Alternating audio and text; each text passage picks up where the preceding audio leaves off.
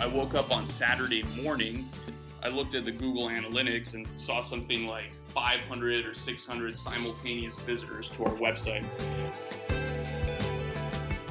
Most employees would rather have the boss who at least tells them where they stand than the one who doesn't. You're listening to The Growth Show, a podcast that uncovers interesting stories and advice on growth from every corner of the business world.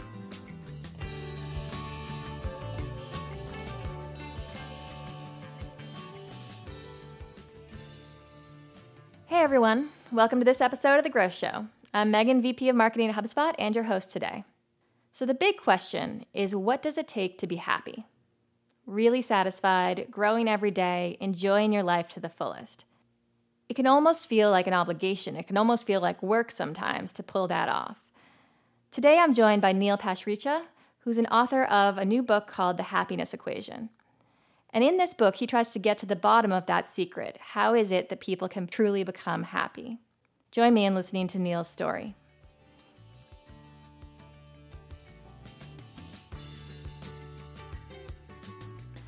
So let's start off with um, something very straightforward, which is what do you think people get wrong when they think about happiness? Uh, well, you know, I think that first of all, people think about happiness the wrong way. I mean, my parents are immigrants to Canada from India and Africa, and when I was growing up, they said, Neil, it's pretty simple. You do great work, then you have a big success, then you're happy. And so I was a kid, and they were like, you know, you study really hard, then you get good grades, and then you're happy. And I got my first job. They said, Neil, you, you work really hard, then you get promoted, and then you're happy. And it's unfortunate that they told me that because it turns out that research that Sonja Lyubomirsky and team did back in 2005 shows it's exactly the opposite.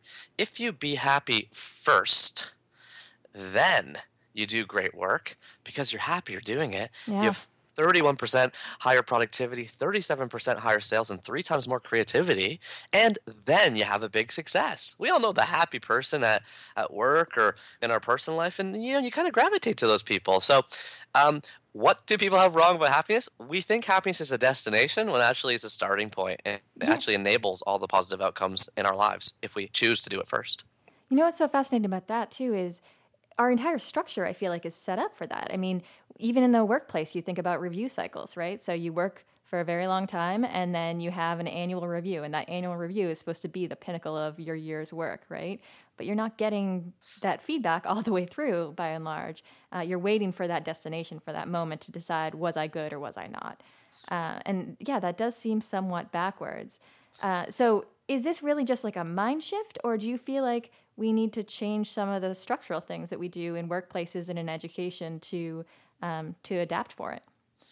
I mean, it's- definitely both. So, first off, you know, I agree with you completely about performance reviews. That's probably a whole other podcast talking about how those can get get fixed. But our whole design of the world is all about scanning for problems, finding them, and then hitting them over the head with a mallet. You know, so in a performance review, if you're doing well, you get a pat on the back, right? A two percent raise. If you're not, then you've got remedial classes. You've got a eh, you know a performance improvement plan. You've got weekly check-ins with the boss. Like we put all our effort on fixing people that are below average. Yeah. And the same as what, like, say you get a blood test back at your at your doctor's. It's like, yeah, your cholesterol's fine. Your your blood sugar's low. Well, you start you start worrying about the one that's just out of line a little bit yeah. and everything's like that and so why is it like that well it's because you know our the evolution of our of our brains uh, you know for 299,000 of the 300,000 years we've been here, or actually even more than 209,000, we've always scanned the world for problems, right? We've we've tried to find the animal that might attack us, or the shelter that we Right. need to have, or the or the mate. And so, I think there is some fundamental flaws. We don't see things in a positive light naturally. And the thing about being happy first, to the first question is, it's not a mind shift. It is taking ownership over the fact that our intentional activities, like things we actually do on any given day, Yeah.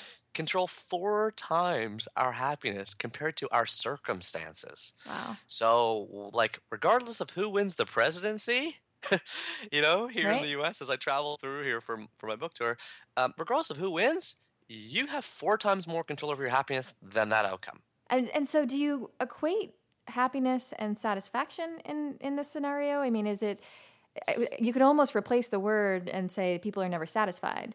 Um, do you feel like those two things are different, or do they go hand in hand? No, uh, You know, the beautiful thing, and, and maybe the, the terrible thing about the word happiness is it has so many definitions, right? Even in, you know, scientific studies, it's called subjective well-being, right? It's, it's subjective Yeah. well-being. How, how well, uh, how are you on a scale of one to ten, right? It's not like uh, you, we can check your chemical balance in your in your blood to find out how happy you are. Um, and so, how do I define it? I actually have a new definition, and the way I define it is this: I call it want nothing plus do anything equals have everything. That phrase is happiness to me. Want nothing implies contentment or satisfaction, as you were talking about. Yep. The do anything is implying freedom. So Just having your abilities to choose and do what, what you want. We can talk about uh, that in detail. And then that equals happiness or have everything. Want nothing plus do anything equals have everything. That's Yeah. the that's the general high level model I think about, you know, as I as I talk to my infant son and and I think about my life, I just think having contentment and freedom really does build out, out the happiness. Yeah, and that's actually a great segue because I think one of the things that you're really strong at and the thing that resonated so well with people when they read your book was how well you're able to take these abstract things and boil them down into a set of principles or a set of really back of the napkin or back of the envelope drawings on a path towards progress in these areas. Um, do you want to walk us through a couple of the more important principles from your book? Sure, happy to. And by the way, I should say that, you know, in my life, whenever I've read anything that has been sort of, you know, well organized, and I'm not saying my mine is, uh, I always wonder if like the person just naturally like whips it out, you know what I mean? And, and I want to just point out that like it, it was through kind of like, you know, nine months of deep struggle that I came to these nine secrets because short stories that my wife told me she was pregnant on the airplane home from our honeymoon. She wasn't feeling well and actually did a pregnancy test in the airplane bathroom Wow. um, on the on the plane. So I, we landed at home, Whoa. and and my thought was, okay, what do you want for your kid? And I thought, well, I want my child to have a happy life. So I ended up writing a 300 page word document over those nine months, struggling every morning at 5 a.m. for a thousand words before I went to work. And that letter is the happiness equation. So that that book you have in your hands, it is the letter I originally wrote for my son. Wow. And so, you know, we talked about one of those nine secrets already. That's the concept of being happy first and owning your own happiness through intentional activities such as writing down five gratitudes, journaling for 20 minutes at the end of a day about a positive experience, um, going for three 20 minute brisk walks a week, which has a huge increase on your happiness, more so than um, test groups that are on antidepressants, even, uh, which is kind of an amazing result. And so that's all encapsulated in the first secret of the book, which is called the first thing you must do before you can be happy. But you you said, "Hey, what else you got?" And so here's another one I have. And this one's called the dream we all have that is completely wrong. And you know what? It's about the concept of retirement. And the dream we all have that is completely wrong is retirement. The thesis of that uh, of that secret is never retire. Yeah. And you know what? You know why, uh, Megan? Because this is a fake construct. It was actually created in 1889 in Germany by Chancellor Otto von Bismarck when he decreed that anyone aged 65 or over who wanted to, was volunt- voluntary, could leave the workforce and be paid some nominal amount of money from the state. But two interesting things about 1889 Germany. One, it had extremely high youth unemployment, which is what was driving him to do this. And two, the average lifespan was 67. And so he created this arbitrary world standard for retirement at 65. And it Meanwhile, stuck. today, we live way longer and we all want to retire much sooner. yeah. And so in the book, I actually put forward a model called the four S's. And those S's are social, structure, stimulation, and story.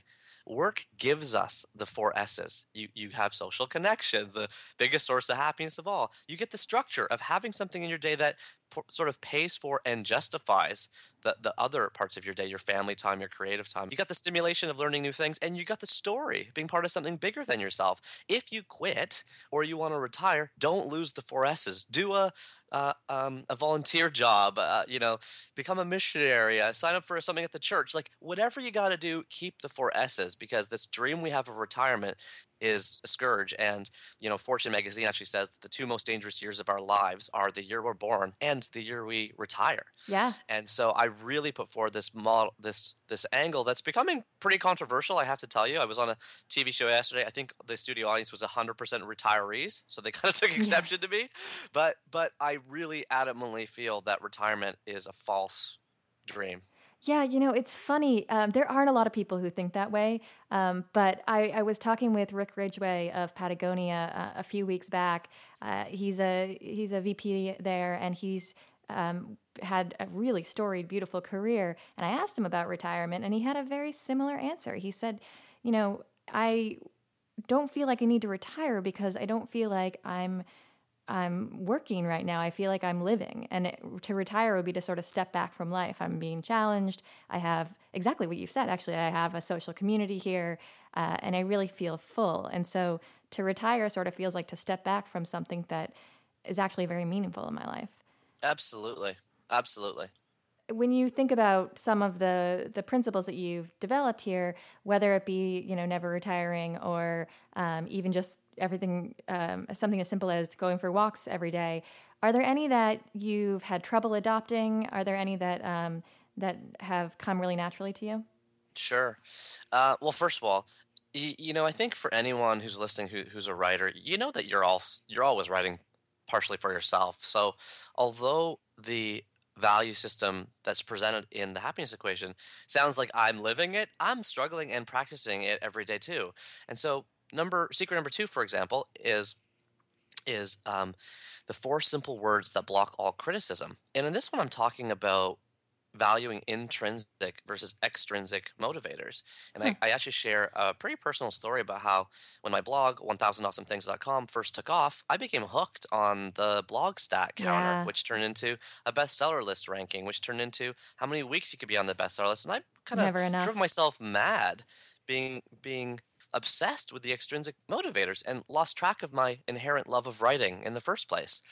And is it a struggle? Yeah, because you know what? There's the success triangle, Megan, and the success triangle says that on the three points of a triangle, you ha- you have either sales success, you know, like a commercial hit. Um, you have social success, which means you have critical, you know, the critical praise. You're in the New York Times Book Review, or you were nominated for the Man Booker Prize, and you have self success. And self success is how you feel about your own achievements. I think about that success triangle a lot because the truth of the matter is you can't have all three. So in any new project you take on at work or in your personal life, you have to pick the success you're aiming right. for. And what do I mean by you can't have all three? Well, take a look at Spotlight. Just won the best picture at the Academy Awards. Yeah, Boston based. Yeah, it's great great movie, Boston Boston based. You can't you can't have a higher social um, success, you know, than that. But it's a sales flop, and, and and I love the movie too. I've seen it twice. But my point is like it doesn't like it hasn't made as much money as Alvin and the Chipmunks the Squeakquel. You, you know what I mean? Um, and so you have to pick what kind of success you want, and that's always a struggle because I keep falling into the trap of thinking I can have it all, yeah. and you can't.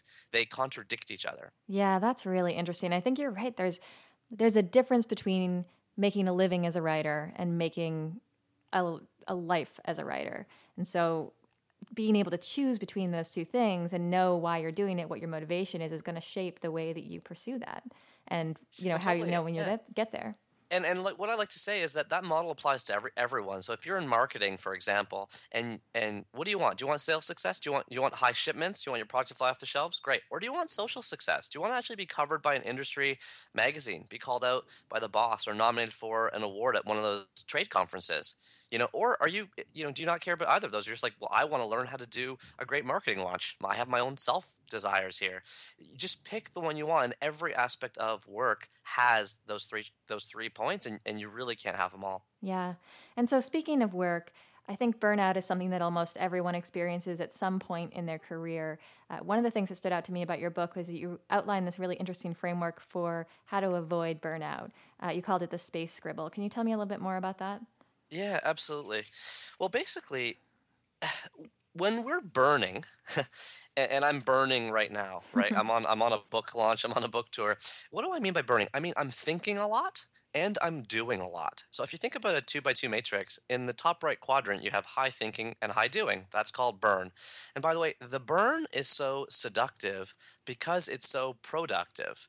You know, there's a famous yeah. poem written by Edna St. St. Vincent Millay in 1918, and she has this famous quote. This is where the the, the sort of uh, cliche first came from. It says, "My candle burns at both ends; it will not last the night. But ah, my foes, and oh, my friends, it gives a lovely light." And isn't it true? When you're burning, you are on fire, right? You yeah. we hear people even talking about it, like I'm on fire, like I'm thinking a lot and I'm doing a lot. Great. And and on the two quad, uh, uh, you know, the top left quadrant and the bottom right quadrant, you've got high thinking, more contemplative state, uh, talking to a therapist or a friend, uh, you know, reflection, journaling. And then the other corner, you've got high doing, which means you are at the gym, you're climbing a mountain, you're doing something extremely mm. physical, running a marathon, but you're not thinking much. And then in the bottom left quadrant, you've got what I call space. Space is when you are not thinking and you are not doing. And you know what? All the research actually suggests that when we are void of any activity, no thinking and no doing, true space, I'm talking about no emails, no phones, nothing to do, that blank slate actually creates our biggest successes. We have more productive energy after we have created space yeah. in our lives. And so this isn't about taking your cell phone on vacation. It's about not taking your cell phone on vacation mm-hmm. and not having a number where anyone can reach you.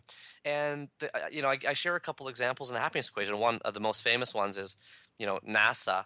Um, um, after the Challenger disaster, and losing a Mars observer, you know, those things cost a billion dollars, yeah, no big deal. No they, they actually they actually had the Hubble telescope um, floating around in space with a broken 96 inch mirror.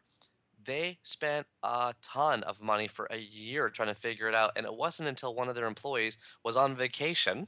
That's the key part of the story. Was on vacation in Germany, where he noticed how the mirror in the shower was attached to the shower wall, and he's like, "Oh, we can do that."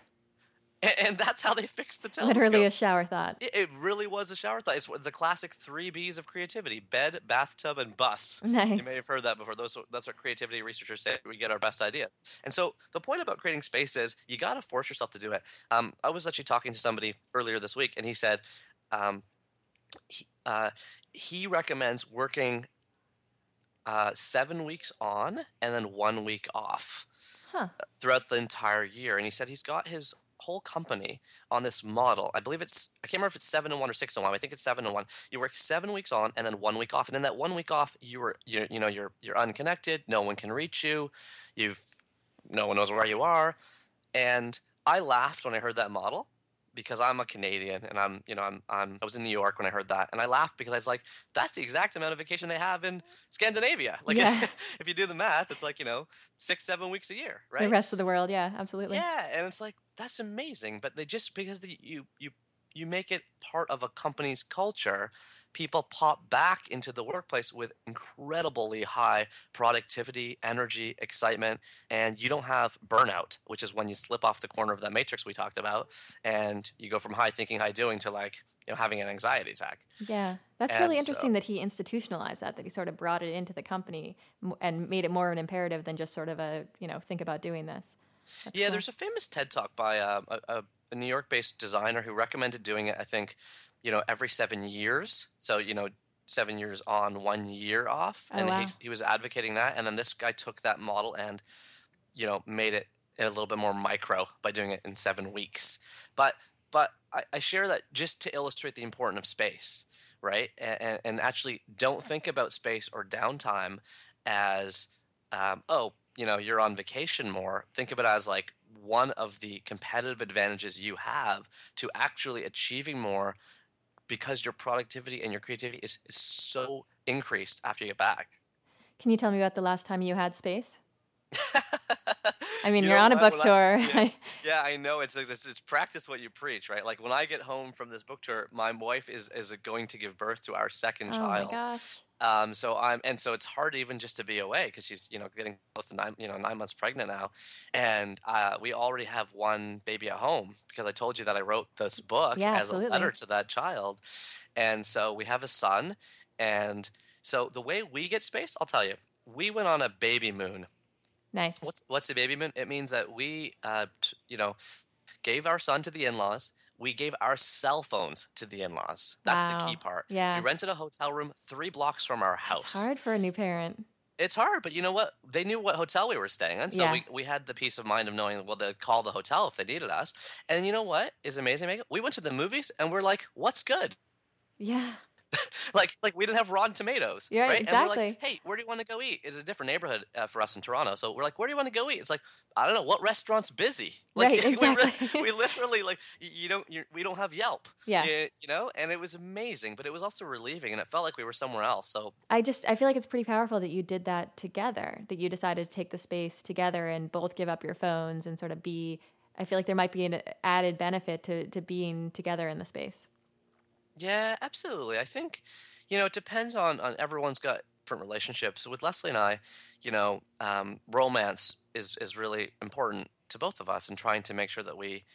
I sounds so funny to talk about like this, but like, how do you make sure you always have romance in, in your in your relationship? So, I'm on book tour now. I opened my suitcase when I landed in New York, and there was a hidden package, and it said, um, "Here's some letters for when you're having these thoughts. And one envelope's called, you know, when you're having a really stressful day.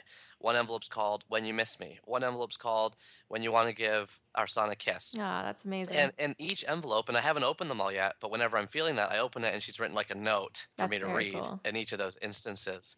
So it's like, it, and like that creates so much love and energy for me on this trip.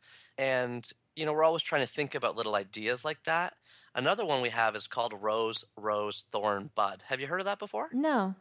Oh, okay. Well, I I I'd shared earlier in the podcast about the importance of having a, you know, saying five gratitudes a week and how that can really increase your happiness. Well, before Leslie and I turn out the the light at the end of the night, um, she says a rose from her day, which is one thing she's grateful for. Uh, I say a rose from my day. We do that again. Yeah. We each say a thorn, which is something that you know we want to get off our chest or something just annoying that bothered us, but it feels a little good to talk about. And then we say a bud, which means something we're looking forward to. And since it's at the end of the day, it's okay to sort of live not in the present but in the future for a second because the day is over. Yeah. And and we turn off the light. And literally, what we've done is four gratitudes because those are the roses. And remember, I told you that the minimum effective dose is just five a week. So it's we're already like, you know, you're already kind of over over cranking on that. And then you've you've got a thorn off your chest. And as long as the thorn doesn't turn into a 27 minute conversation, then you you end with a bud, and it feels great. Yeah. And it's, it's just a little model to end the day that I that we really enjoy. Well, I think the thing that's cool about the bud too is I think you you could read your book and come away with uh, a misunderstanding that you should only be thinking about the now and be happy in the now and not think about that next promotion or think about that next um, book that you might be writing. And what I'm hearing you say here is that looking forward is, is not the enemy here. It's it's really sort of understanding the context of being happy with where you are um, and then also being optimistic about what's to come. Yeah, and, and I think the paradigm I'm trying to explore in the happiness equation isn't one of forward or backwards. It's one of outside or inside. And so in the book, if you slide open the book jacket, Mhm. hidden on the actual hardcover, so nobody's going to see this unless they take the jacket off, is the phrase, it is in you. Just those four words.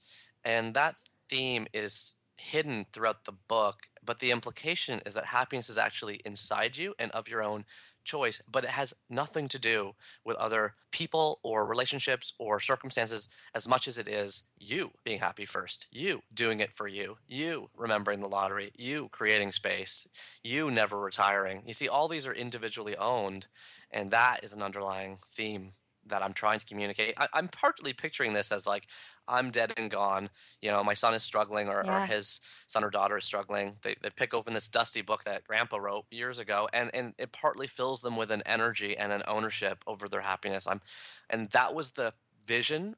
I know it sounds silly, but you got to write with a vision. So that was the vision I had while writing the letter, which gave me the energy thrust to actually write it, right? Because otherwise, you know, I'd probably be like saying, "Oh, I want to write a book one day."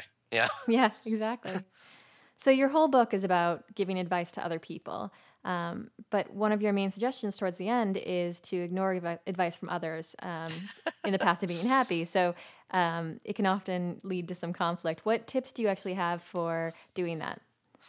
Yeah. So, yeah, it's funny you mentioned that. So, there's nine secrets in the book. The very last one says, you know, the single best piece of advice you'll ever take. And and the, the origin of this, I should tell you, by the way, is I had this boss. I was working at Walmart who said to me one day, um, "Hey Neil, have you heard that 97% of lung cancer patients are smokers?" And I was like, "No, I haven't heard that, uh, Dave, but I, it doesn't surprise me."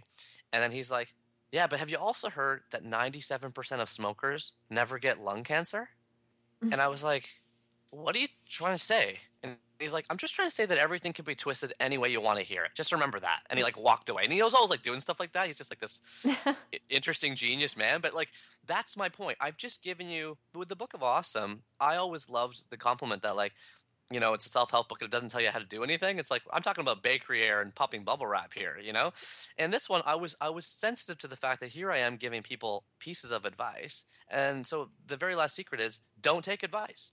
And the way I get to this point is take a look at the most commonly held pieces of advice we have in society. They're, they're cliches, which is interestingly named after the French printing press method of attaching words together into yeah. one slug if they were if they were used more frequently together. Yeah, I love that. And so so I, I look up cliches, you know, things that we just all know to be true. I'm like, okay, um, defense wins championships, right? And then you look up another cliche that's like the best offense is a good defense mm-hmm. or the best defense is a good offense. You're like, wait a minute. And then it's like, um, well, you get what you pay for, or the best things in life for free.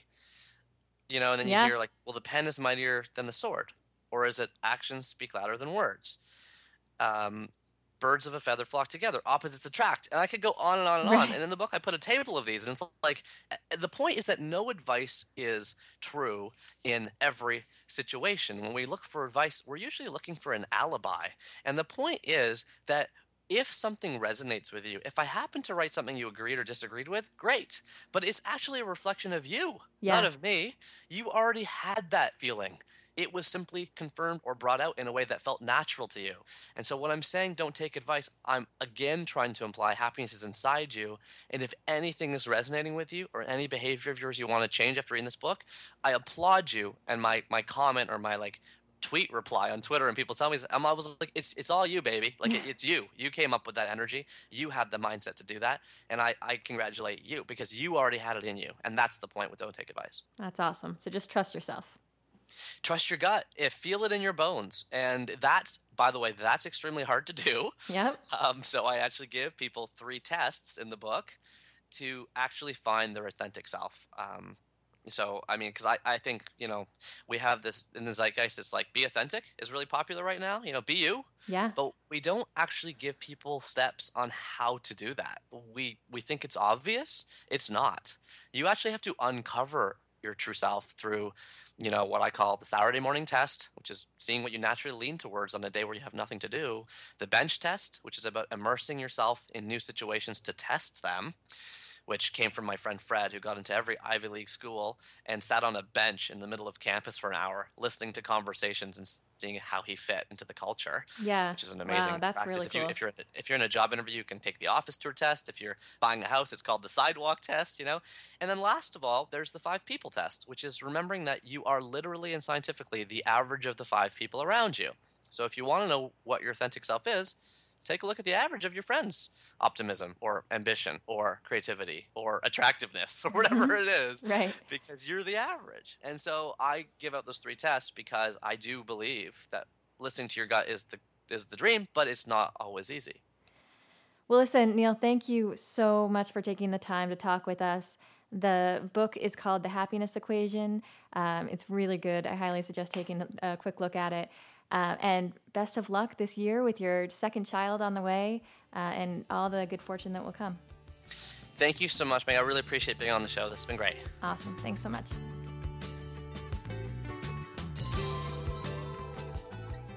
Thanks for listening to our show. As always, we would love to hear your feedback. Tell us what you think by leaving a review on iTunes.